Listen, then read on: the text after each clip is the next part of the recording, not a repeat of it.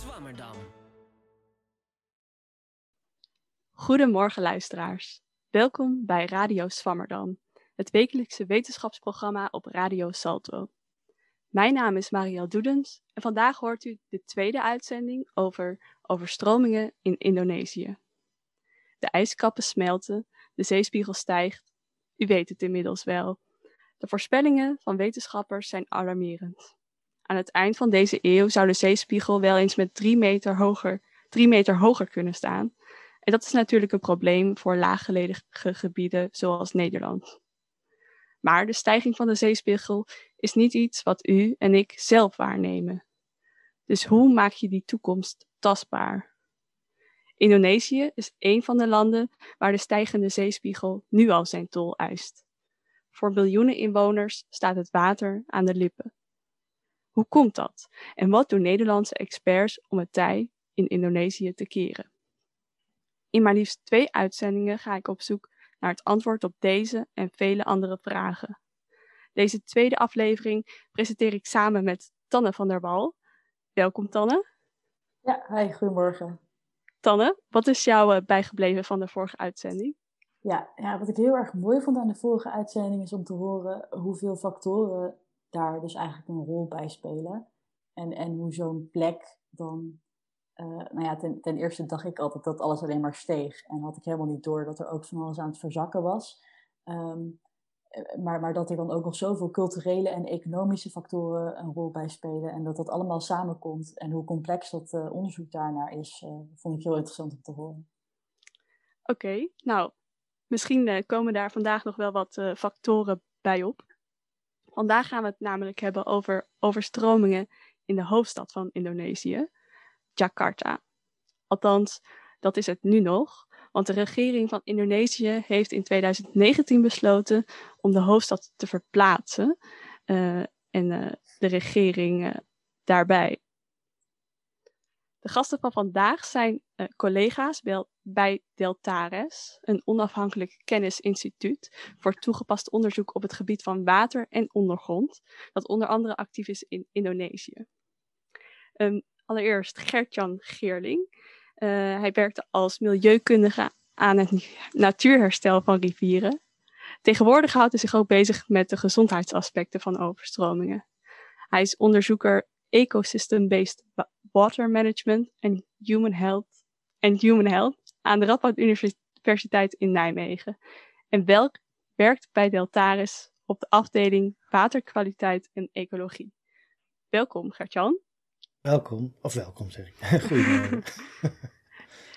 Daarnaast is de gast Bastiaan van Veen. Hij studeerde civiele techniek in Enschede en werkt nu voor Deltares als consultant integrated water management.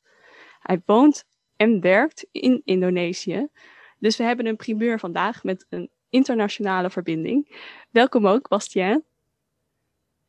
Goedemorgen. Bastiaan, bij jou is het inmiddels al wat later. Hoe is het daar in Indonesië? Het is in Nederland sneeuwt het vandaag toevallig. Of in elk geval terwijl we dit opnemen. Hier is het warm en donker. En hoe is het? Ja, het is, ik woon hier, dus voor mij voelt het als thuis. Het is wel wat anders dan in Nederland. Maar, ja, en waar woon en werk je precies? Normaal gesproken ben ik gebaseerd in Jakarta. En woon ik midden in de stad. In een hoge torenflat op 29 hoog. Met mijn gezin. En inmiddels ben ik vanaf het begin van de COVID-pandemie... Ben ik tijdelijk verplaatst en woon ik op Bali. Daar heb ik iets meer ruimte, dus ik heb handeliger voor de kinderen. Oké, en Bastiaan, kan je allereerst beschrijven wat Jakarta voor een stad is? Als ik erboven zou hangen, wat zou ik dan zien? Jakarta is een hele grote stad. Je moet het qua grootte denk ik een beetje vergelijken met de hele Randstad. maar dan alles bebouwd, inclusief het Groene Hart. En daar staan, het zit aan de kust en het loopt naar het land in, loopt het op naar Bogor en dan gaat het zo 2 vulkanen op. Het is helemaal bebouwd, heel dicht bebouwd, ja, dus het enige wat je eigenlijk ziet als je erboven hangt zijn de daken van de huizen en de wegen met alle brommertjes en alle auto's erop. Je zegt een hele grote stad. Ik heb even nagekeken, maar de stad zelf is niet zo heel groot qua oppervlak, of wel? De stad Jakarta zelf, die is niet zo groot.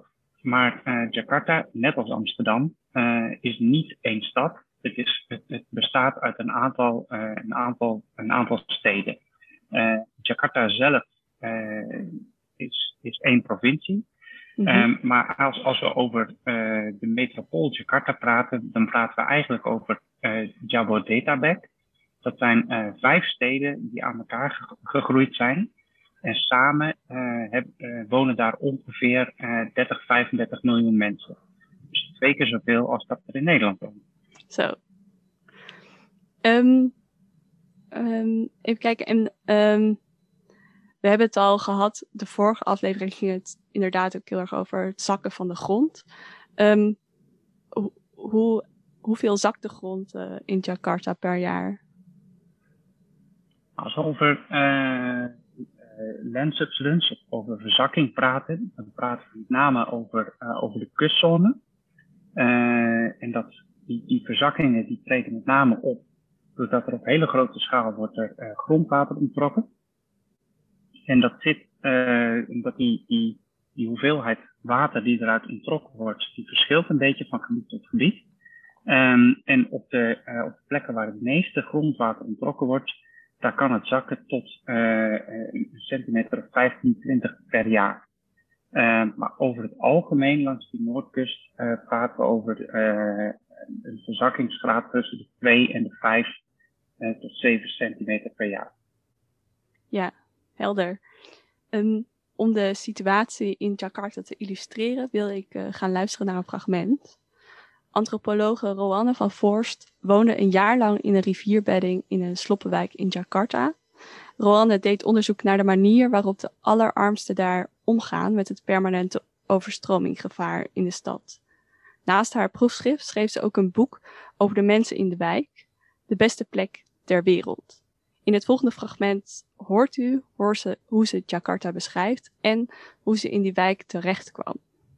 Jakarta is een soort dramatische stad, hè, wat dat betreft. Het heeft 13 rivieren lopen er door die stad. Aan de bovenkant liggen heuvels, aan de onderkant ligt een zee. Dus al die rivieren die stromen richting zee. Je hebt er dus constant overstromingen. Nou ja, overstromingen, dan zwelt de rivier. Of die wordt, hè, dat vroeg ik me namelijk af. Ze wonen in de rivier, dus als het water hoger wordt, dat is op zich nog geen overstroming. Alleen, het water komt hoger. Ja, je hebt gelijk. Voor de hoger gelegen stukken in de stad, daar heb je echt de overstromingen. Ja. En die komen ook steeds vaker voor. En dat zien wij dan zelfs hier op het nieuws. Hè? Dan zie je van die beelden waarin half Jakarta onder water staat. Ja. Maar dat gebeurt eens per 5 jaar of zo. Maar in deze wijken, inderdaad, deze mensen wonen nu op zo'n 5 meter tegenover elkaar. Daartussen is die rivier dan 5 meter breed. En vroeger was die rivier 50 meter breed. En met vroeger bedoel ik dan niet zo heel lang geleden, de jaren 50, 60. Dus waar er nu... Maar hoe komt dat dan, dat er minder water is? Omdat er zoveel mensen zijn gaan wonen. Dus elke keer hebben mensen daar een huisje gebouwd. Dan wordt er afval naar voren geduwd. Daar gaan weer nieuwe mensen op wonen, want al die afvalzakken geven op een gegeven moment best een stevige bodem. En zo wordt die rivier dan vreselijk vernauwd. En dan inderdaad, waar gewoon het rivierwater normaal zou uitvloeien, daar staat nu een huis. Dus dan staan die mensen gelijk tot aan hun neus onder water. En toen kwam ik Tychoes tegen. En Tychoes was destijds een jaar of 17, straatmuzikant, wees, geen ouders, geen familie. Helemaal alleen in Jakarta. Is als kind achtergelaten. Had geen familie toen zijn ouders overleden. En hij speelde een liedje, dat doen heel veel van dat soort jongeren in het openbaar vervoer. We raakten in gesprek en ik ben hem gevolgd die bus uit. Hij zei, ga je mee? En ik vroeg een beetje sceptisch naar waarheen. En toen zei hij, naar de beste plek ter wereld. En dat bleek zijn Sloppenwijk te zijn. En uiteindelijk pas 's avonds konden we naar wat hij dan zijn thuis noemde. En toen was het al donker toen wij eenmaal die wijk inkwamen. Dus ik zag ook helemaal niks. Ik glibberde maar een beetje op mijn slippertjes achter hem aan over die modder. En het enige wat ik kon zien was een beetje vuurtjes van mensen die aan het koken waren. En ik rook die rivier heel erg. Die stinkt gewoon namelijk, die is heel erg vervuild. Ja, naar vuilnisbelt? Vuilnisbelt. En ook chemicaliën ruik je ook wel. Want het zijn niet alleen sloppenwijkbewoners van Jakarta die daar wonen en dus hun afval erin lozen. Maar het zijn ook gewoon fabrieken die erin lozen. En ik voelde heel veel kinderhandjes, want die hadden wel door dat er een rare blanke medewerker in werd genomen. En Tychoes riep dat ook heel hard, van ik heb een nieuwe vriend en die neem ik nu mee naar mijn huis. Dus achter ons werd er een soort enorme groep, die zwol aan van mensen die achter ons aanliepen. Maar zelf had ik nog heel weinig beeld van waar ik terecht was gekomen. En toen? Je bent nog steeds onderweg. Ja, en ik was nog steeds onderweg naar zijn huis. Dus ik had daar ook een beeld van, nou, dan gaan we zo ergens de deur open doen en weer dicht doen. En dan zitten we ergens. En dat bleek, nou, het was geen huis. Het was een soort, er was een soort dak op een paar palen gemaakt. En verder was er gewoon aarde als grond. En aan de achterkant waren er geen muren, dus je zag gewoon direct de rivier. En daar woonde Tychoes dan met een aantal andere weeskinderen. En daar zijn we gaan zitten. En met ons die hele groep die dus zich ook naar binnen drong. En dat werden er steeds meer. En ik hoorde ook allemaal stemmen buiten. Zo van, er is iemand en er is een buitenlander en er is een... Dus er kwamen steeds meer mensen bij. En hij heeft mij toen voorgesteld aan de rest van de wijk. En hij zei iets wat ik toen heel grappig vond. Zo van, nou, dit is Roanne en ze weet niks van voetbal. Maar ze wil wel graag meer weten over deze wijk en overstromingen. Dus ze wil hier graag wonen. Zo was een beetje zijn samenvatting van alles wat ik hem had verteld. En dat klopte ook wel zo'n beetje. En toen heb ik dat nog een beetje geprobeerd aan te vullen. En toen begonnen mensen eigenlijk al direct te vertellen over de overstromingen in hun wijk. Dus toen wist ik van, oh, hier moet ik zien te blijven. In het fragment hoorden we al dat Jakarta een dramatische stad is. Wat betreft overstromingen met veel rivieren en het ligt aan zee. Kunnen jullie vertellen wat voor soort overstromingen er bestaan? Wie wil mag de vraag beantwoorden. Zal ik die nog even beantwoorden? We hebben eigenlijk, als we kijken naar overstromingen, dan onderscheiden we drie soorten overstromingen. Ten eerste overstromingen vanuit de zee, wat we coastal flooding noemen. Dat is, als er in Nederland een zware zuidwester is, dan wordt het water opgestuwd. En dat kan dan over de dijk en over de kustbescherming lopen. En dat zou dan tot overstromingen leiden. In Jakarta kan dat ook.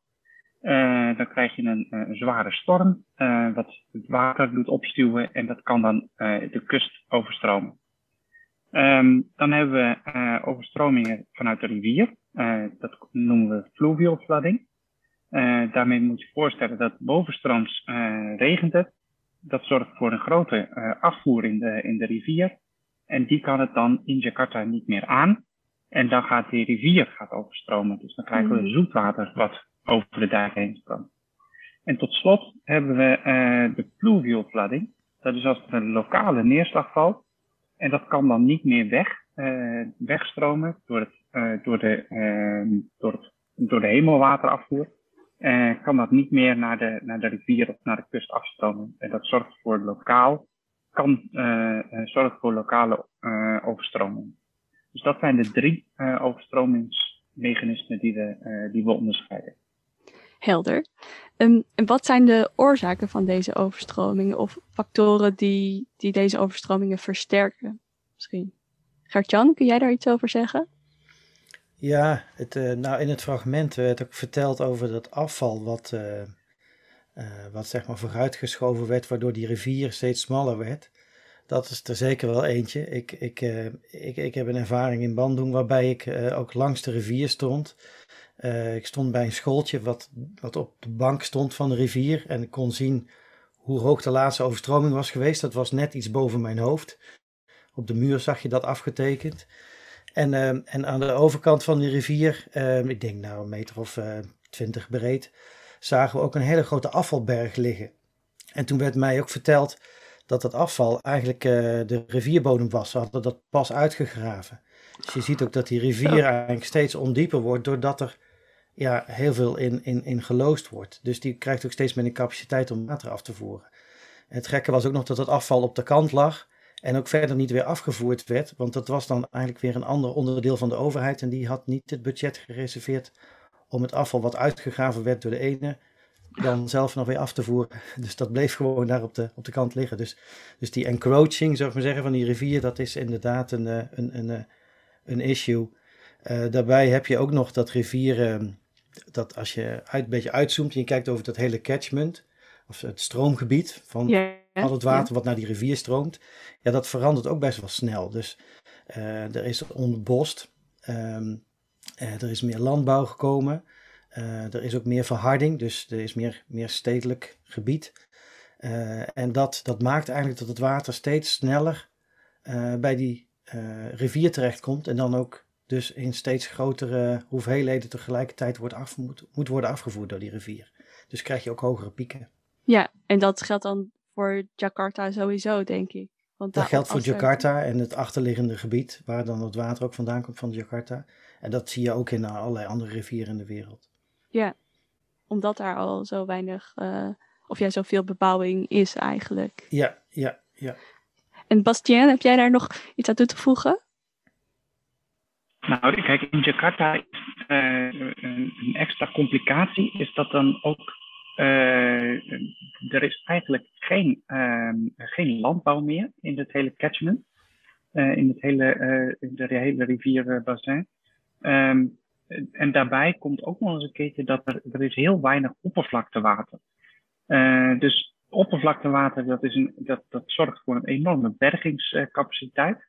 En die wordt ook steeds meer opgesoupeerd door onder andere plastic en gewoon ander afval.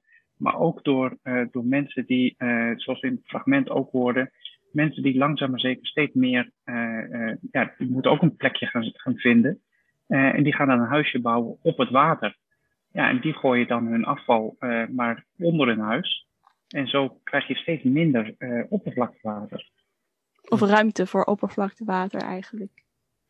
Ja, en je moet je ook voorstellen dat, daar weet Bastiaan beter dan ik, maar dat die stad die groeit zo snel.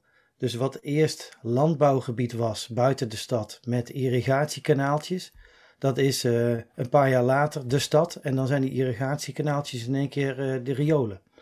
En daar is dan eigenlijk helemaal niks aan veranderd of gepland. En ja, die functioneren natuurlijk ook niet optimaal daarvoor. Dus dat gaat zo snel. Oké, helder. En je noemde het al, Gert-Jan, dat er ook afvalproblematiek is. Ik heb daar een kort fragment bij, daar wil ik even naar gaan luisteren.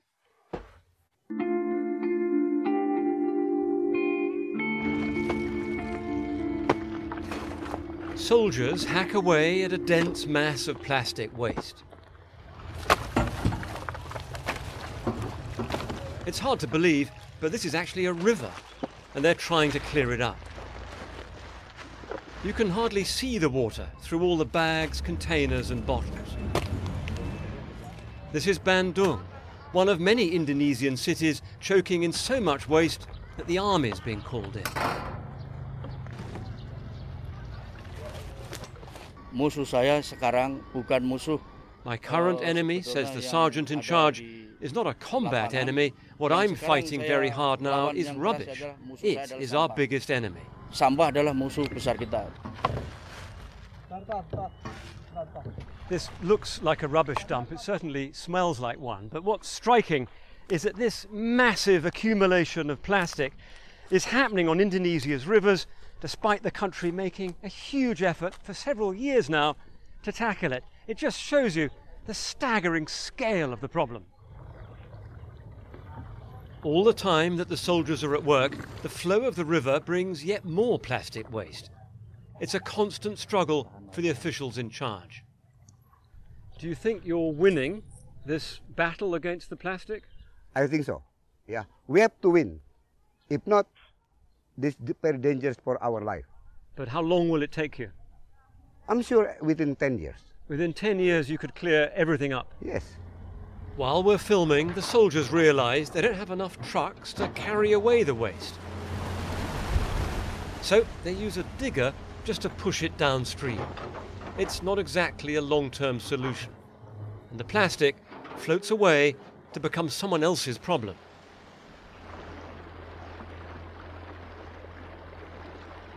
Travelling by boat, we get a closer look at the bags and bottles flowing downstream.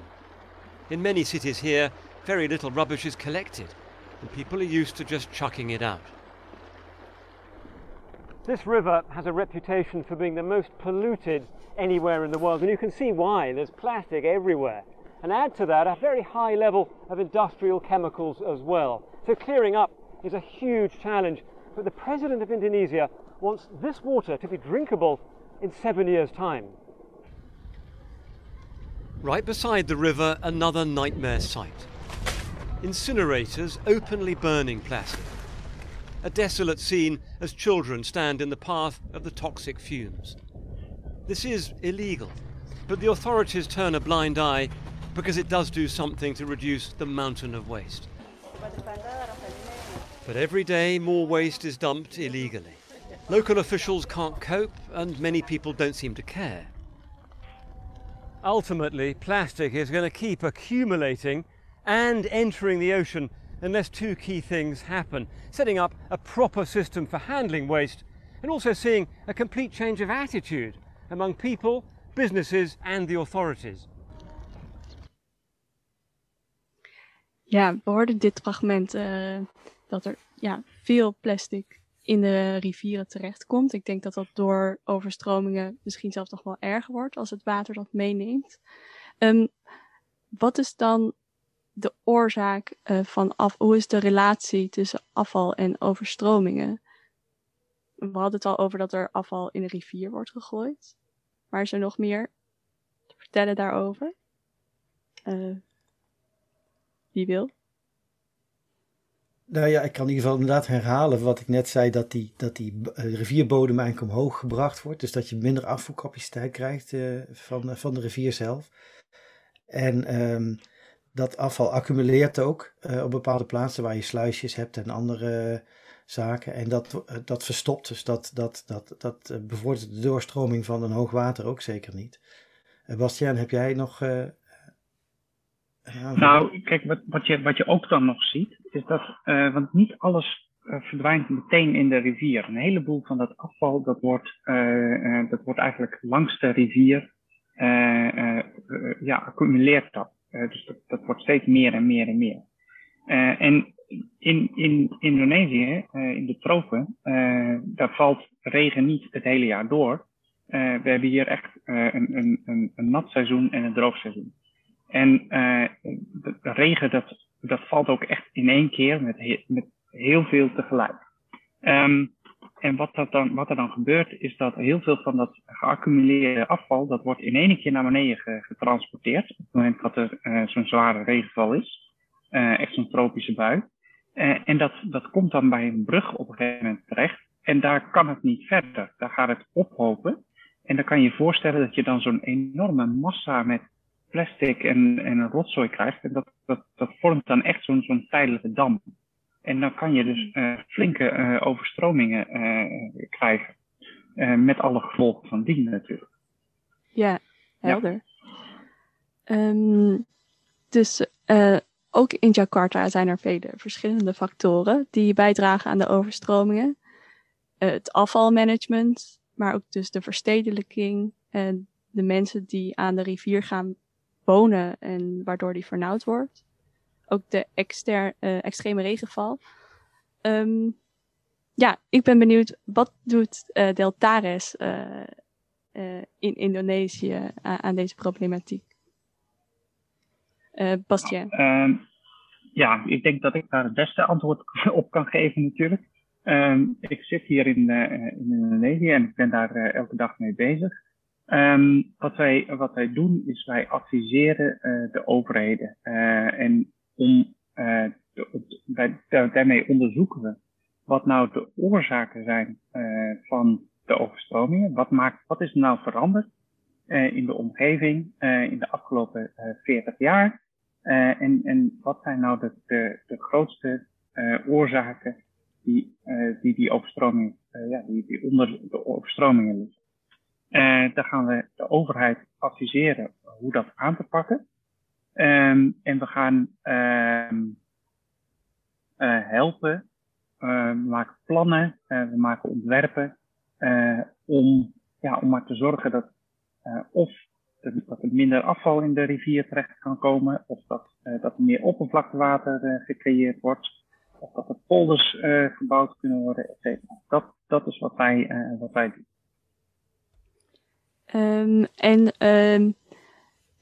Werken jullie samen met lokale bevolking of overheden? Nou, wij werken sowieso altijd samen met de nationale en de lokale overheid. Mm-hmm. Zij zijn over het algemeen onze zoals wij noemen, beneficiaries. Zij zijn de ontvangers van onze producten. We werken ook vaak samen met alle andere stakeholders die van belang zijn in het hele proces. Vaak worden onze projecten die worden gefinancierd vanuit geld vanuit Nederland, of vanuit de Wereldbank, of de Asian Development Bank en die partijen. Oké, en kun je kort een voorbeeld geven van een plan of een ontwerp waar jullie nu mee bezig zijn? We zijn nu bezig. In Jakarta hebben we net een groot project afgerond. Dat was het NCIJD-project. Waarin we dus gekeken hebben naar de kustzone van Jakarta. Hoe we die op lange termijn kunnen verdedigen tegen overstromingen. Ik ben nu bezig in een project in Oost-Java. Waarin we eenzelfde type project doen, maar op kleinere schaal, in een kleinere catchment. Waarin we dus kijken naar de overstromingen in het urbane gedeelte van de Belang River in dit geval. En daar zien we dus ook dat weer komt door een hoop afval wat in de rivieren zit. Encroachment van de rivieren.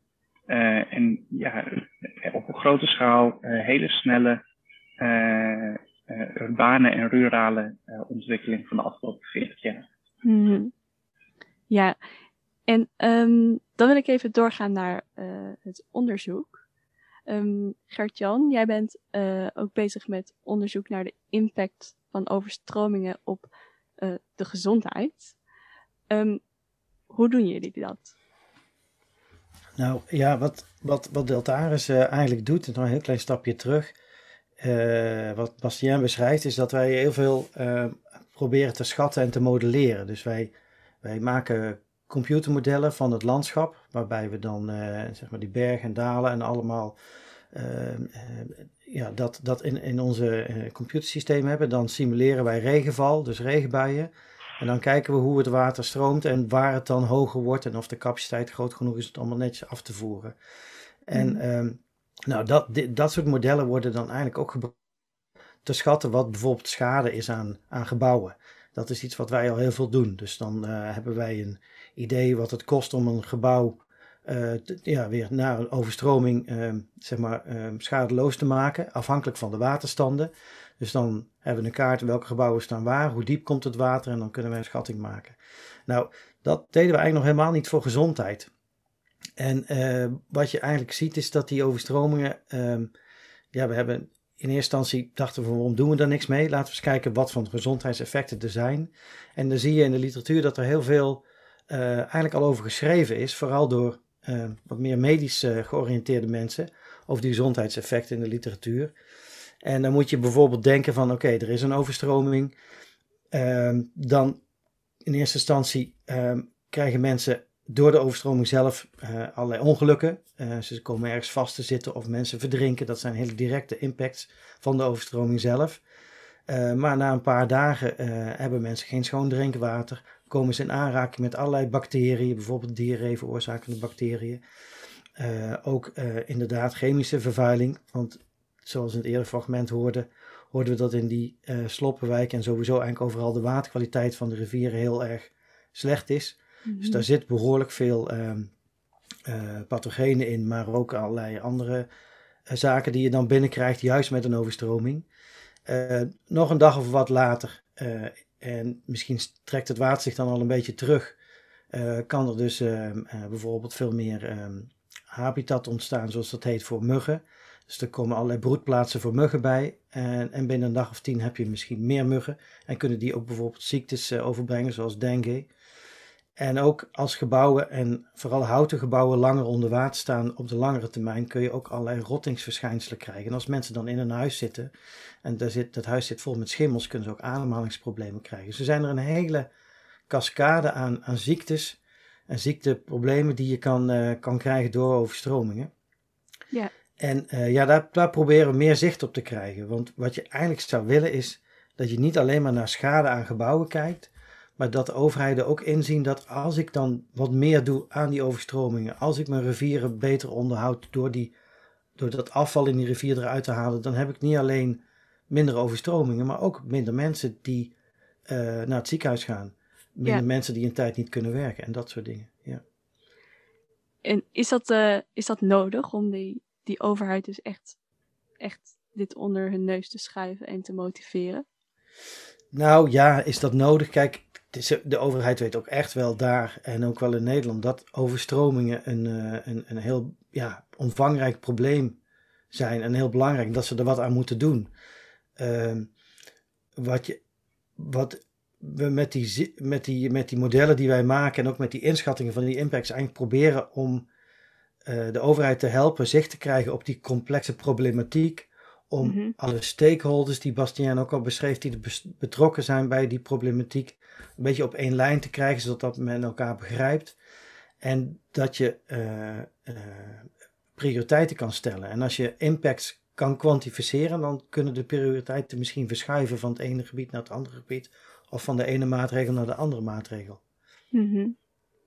Ja, helder. En dan wil ik overgaan naar beleid en financiering. We hadden het dus al een beetje over. Jullie werken samen met de overheden daar. Welke factoren maken het watermanagement lastig in Indonesië? Bastiaan, kun je daar iets over vertellen? Nou, het lastige is dat wat het lastig maakt in Indonesië is dat de overheid is heel erg gedecentraliseerd. Indonesië is een heel groot land, zoals iedereen wel weet. En nadat Soeharto in eind jaren 90 is omgevallen, is een heleboel van de verantwoordelijkheden van de centrale overheid zijn naar de provincies en naar de lagere overheden overgegeven. En dat maakt het dus dat heel veel provincies en met name steden, die hebben heel veel autonomie. Daarbij is ook het hele overheidsapparaat is nog heel erg verzuild. Dat hadden we natuurlijk in Nederland 30, 40 jaar geleden ook nog. En dat maakt het gewoon heel erg lastig om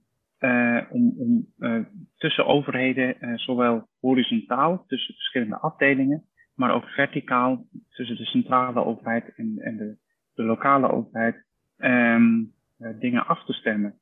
En dat is gewoon heel lastig. Kun je daar een voorbeeld voor geven? Een voorbeeld is dat als je kijkt bijvoorbeeld naar pluvial flooding, dat is dus overstromingen die in de stad plaatsvinden omdat er onvoldoende urban drainage is. De stad zegt, want die ziet die overstromingen en die gaat vervolgens naar, in Nederlandse termen, naar Rijkswaterstaat toe. Yeah. Die zegt, ik heb overstromingen. En dan zegt Rijkswaterstaat, die zegt, ja, nou, ik heb gekeken, maar die rivier, we bouwen wat wat hogere dijkjes ernaast. En dat is, dan zijn we weer klaar. Maar daar ligt de oorzaak niet. Het is namelijk de oorzaak van, het is pluvial, het is niet fluvial. En daarom is het, de verantwoordelijkheid is van de stad en niet van Rijkswaterstaat. Dus ja, daar zitten dus, dat is zo'n voorbeeld daarvan. Ja. En Maria, als ik nog even mag. Ik heb een AIO gehad, die werkte bij de provincie. En die liet ook altijd een plaatje zien van hoeveel stakeholders nou betrokken zijn bij die Citarum. Dat is een van de rivieren die Jakarta instroomt. Nou, dat zijn 40 tot 50 stakeholders die zich allemaal met die rivier bezighouden in verschillende aspecten. En als je die op één lijn wil krijgen, dat is echt een heel gedoe. En hij heeft nog onderzocht of die stakeholders elkaar eigenlijk wel kennen. En dan blijkt dus dat binnen de stakeholders, binnen één project, de stakeholders en een verschillend idee hadden van het project en elkaars doelen helemaal niet wisten. Dus dan is het ook heel lastig samenwerken.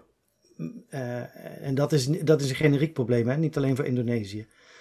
Maar dat geeft wel aan dat dat een complexe issue is, die governance alleen al. Ja, dat klinkt heel... Dan praat je hier, als ik nog even... ja, zeker. Hier praat je dan alleen nog maar over de overheidsstakeholders. Dan heb je het nog niet eens over de gebruikers en dergelijke. Dus dan wordt het helemaal een grote ratje toe, om het zo maar te zeggen. Ja, nou, je maakt een mooi bruggetje. Ik wilde nog even naar een fragment gaan luisteren. Ook van Roanne van Voorst, wat we in het begin ook al hoorden. Laten we gewoon gaan luisteren over beleid en de allerarmsten die daarmee te maken hebben.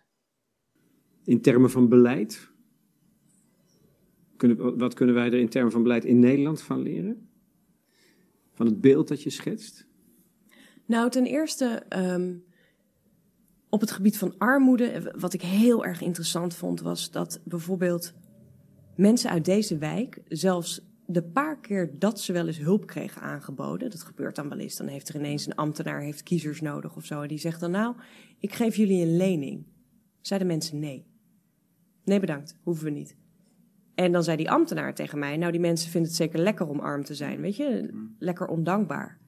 En dat was een typisch geval van wat we überhaupt wel zien in ontwikkelingssamenwerking, is dat er vaak met de hele goede intenties dan een soort gift wordt gegeven, terwijl we niet snappen wat er gaande is. En als die gift dan niet goed wordt gebruikt of zelfs niet goed wordt ontvangen, dan zeggen we, nou ja, domme mensen, ze snappen het niet of ze zijn ondankbaar. Terwijl die mensen hadden een hele rationele reden om dat niet te doen. In dit geval was het zo dat mensen al leningen hadden bij buurtgenoten... en die vertrouwden ze veel meer dan die ambtenaar die ze 2 jaar geleden nog had gedreigd dat ze daar weg moesten. Hetzelfde zag je bij overstromingen. Heel veel mensen weigeren om hun huis te verlaten. Die gaan bovenop het dak zitten. Dan zeiden ambtenaren van nou, we moeten ze uitleggen hoe gevaarlijk dat wel niet is dat ze dat doen. Dan gaan ze vanzelf wel evacueren. Mensen... hadden supergoeie kennis over overstromingen. Als ik ze vroeg, wat is het gevaar? Dan dreunden ze dat allemaal op. Dus al die kleurenbrochures met dat soort informatie... dat is echt gewoon weggegooid geld. Dat is weer een voorbeeld van... je hebt het niet aan ze gevraagd. Je weet niet wat die mensen al weten, wat er nodig is.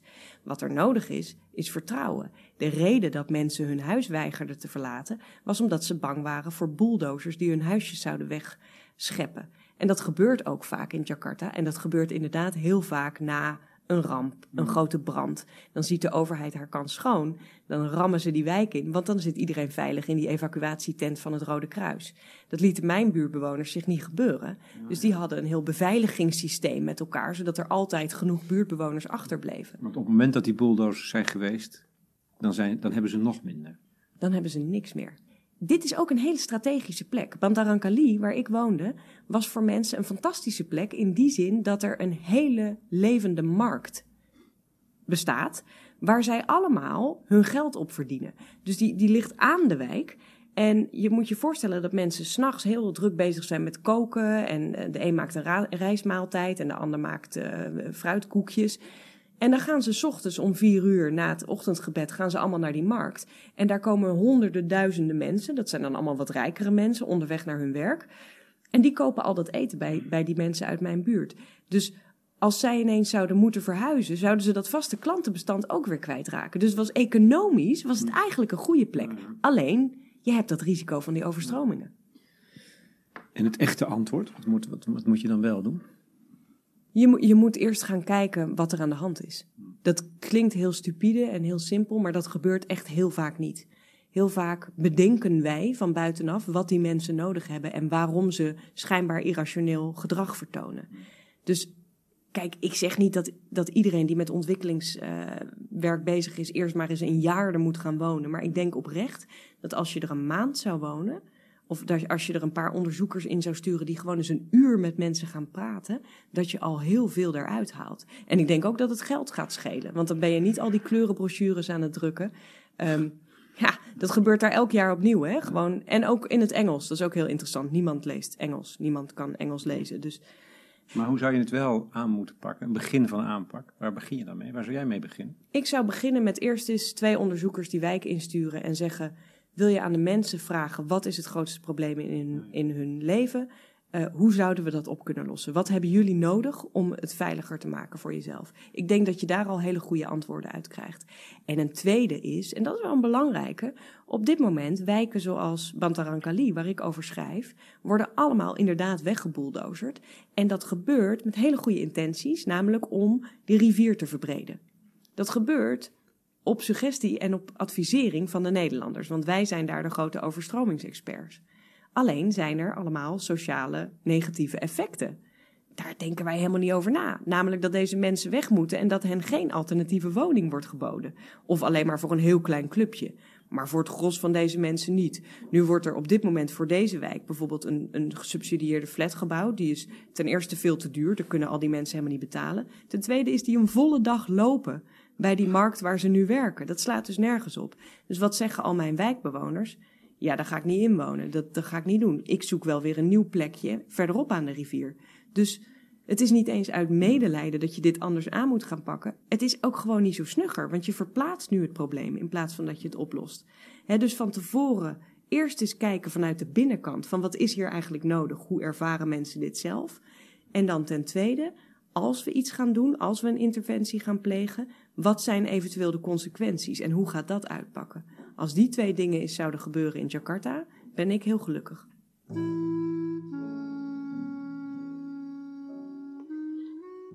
Ja, we hoorden een fragment van Roanne van Voorst, van de correspondent. U luistert nog steeds naar Radio Zwammerdam.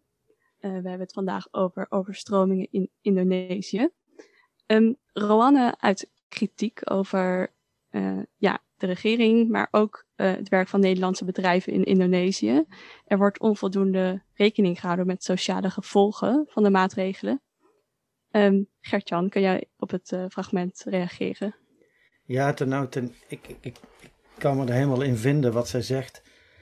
In eerste reactie is ook wat zij schrijft over wat de mensen in die wijk allemaal wel niet weten, waarvoor je helemaal die brochures niet nodig hebt.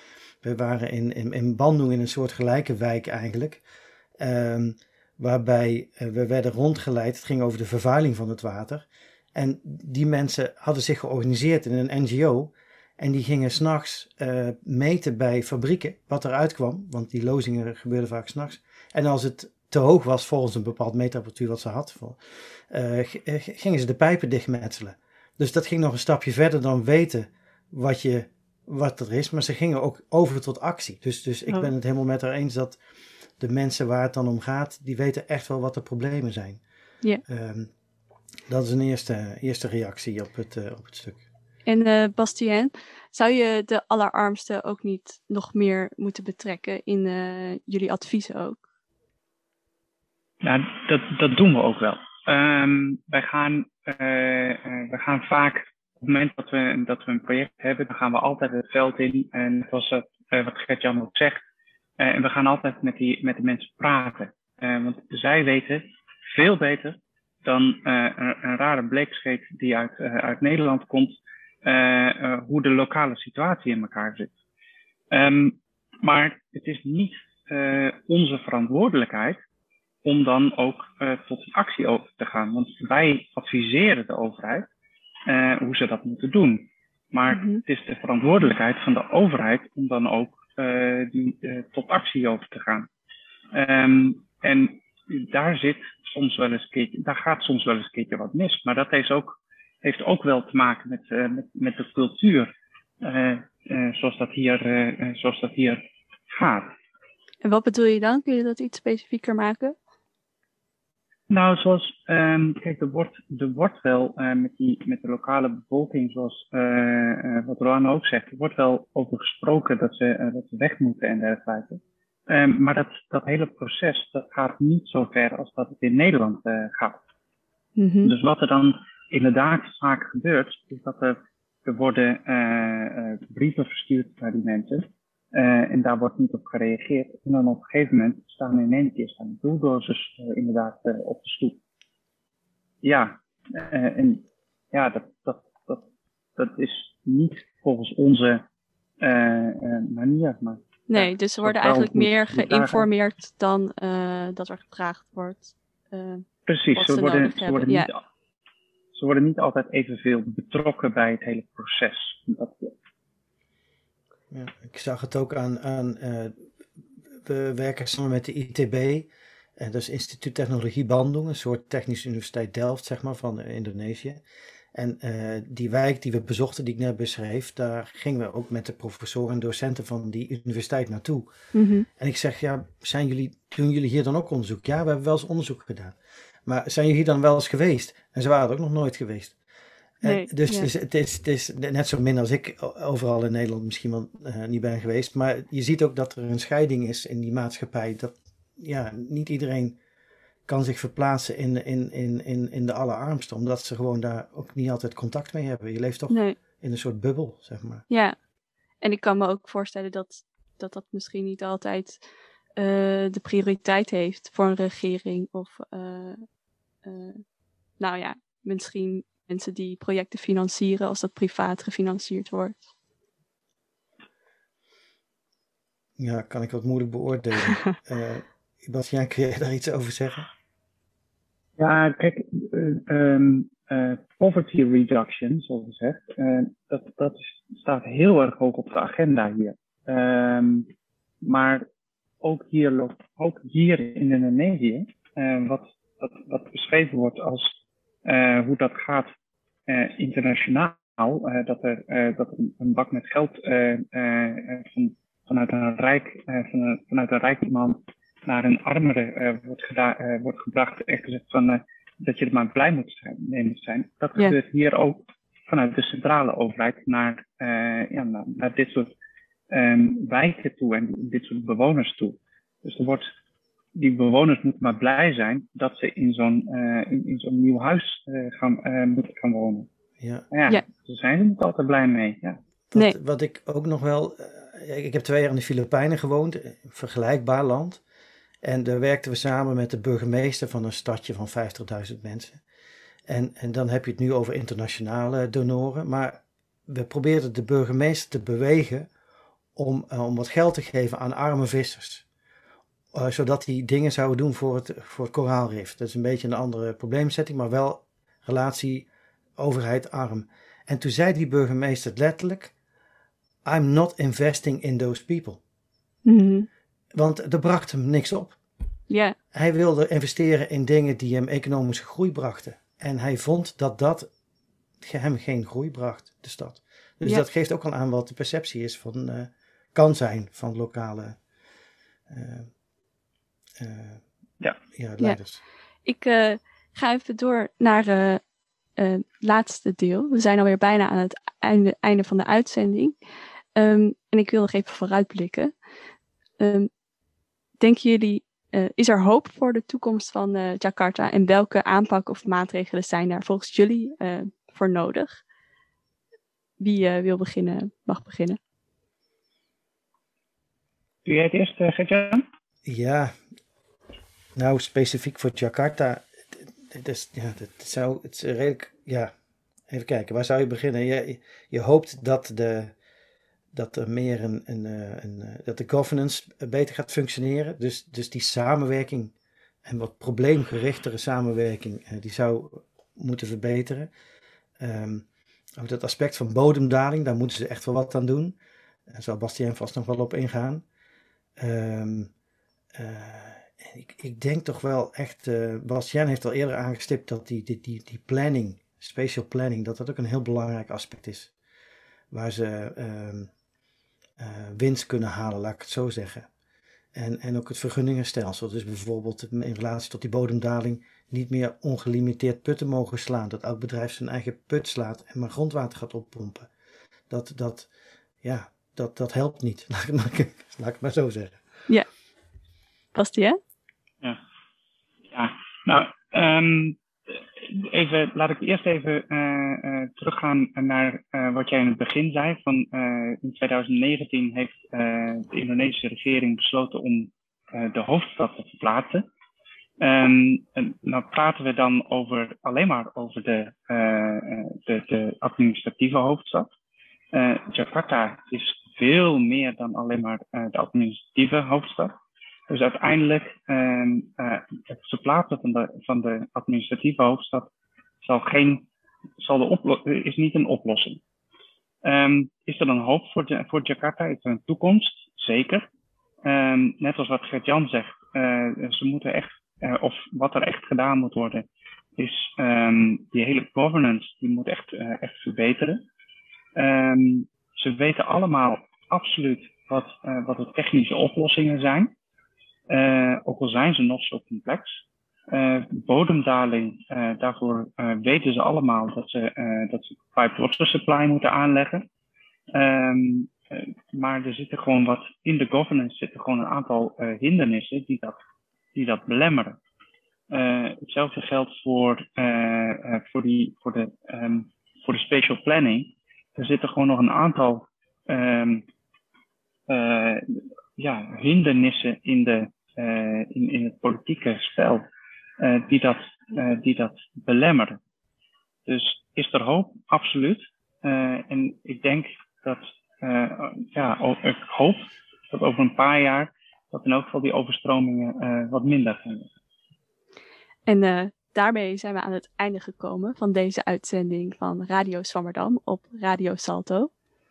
Vandaag hadden we het over overstromingen in Indonesië met Gert-Jan Geerling en Bastiaan van Veen. Heel erg bedankt allebei. Tanne was mijn technicus, ook heel erg bedankt. Yes. Deze en andere uitzendingen kunt u terugluisteren als podcast op radiozwammerdam.nl en zijn ook te vinden op Spotify, Soundcloud en iTunes. Ook deel 1 over overstromingen in Indonesië is daar te beluisteren. Wilt u reageren op deze uitzending? Dan kan dat via Instagram, @Radio Zwammerdam, Facebook of Twitter. U kunt ook reageren door een mailtje te sturen naar redactie@radiozwammerdam.nl. Mijn naam is Marielle Doedens en ik was uw presentator voor vandaag. Volgende week zijn we er weer. Zondagochtend om 11 uur op Radio Salto. Die uitzending zal gepresenteerd worden door Anke Spekman en zal over imperfecties gaan. Voor nu, bedankt voor het luisteren en ik wens u nog een hele fijne zondag.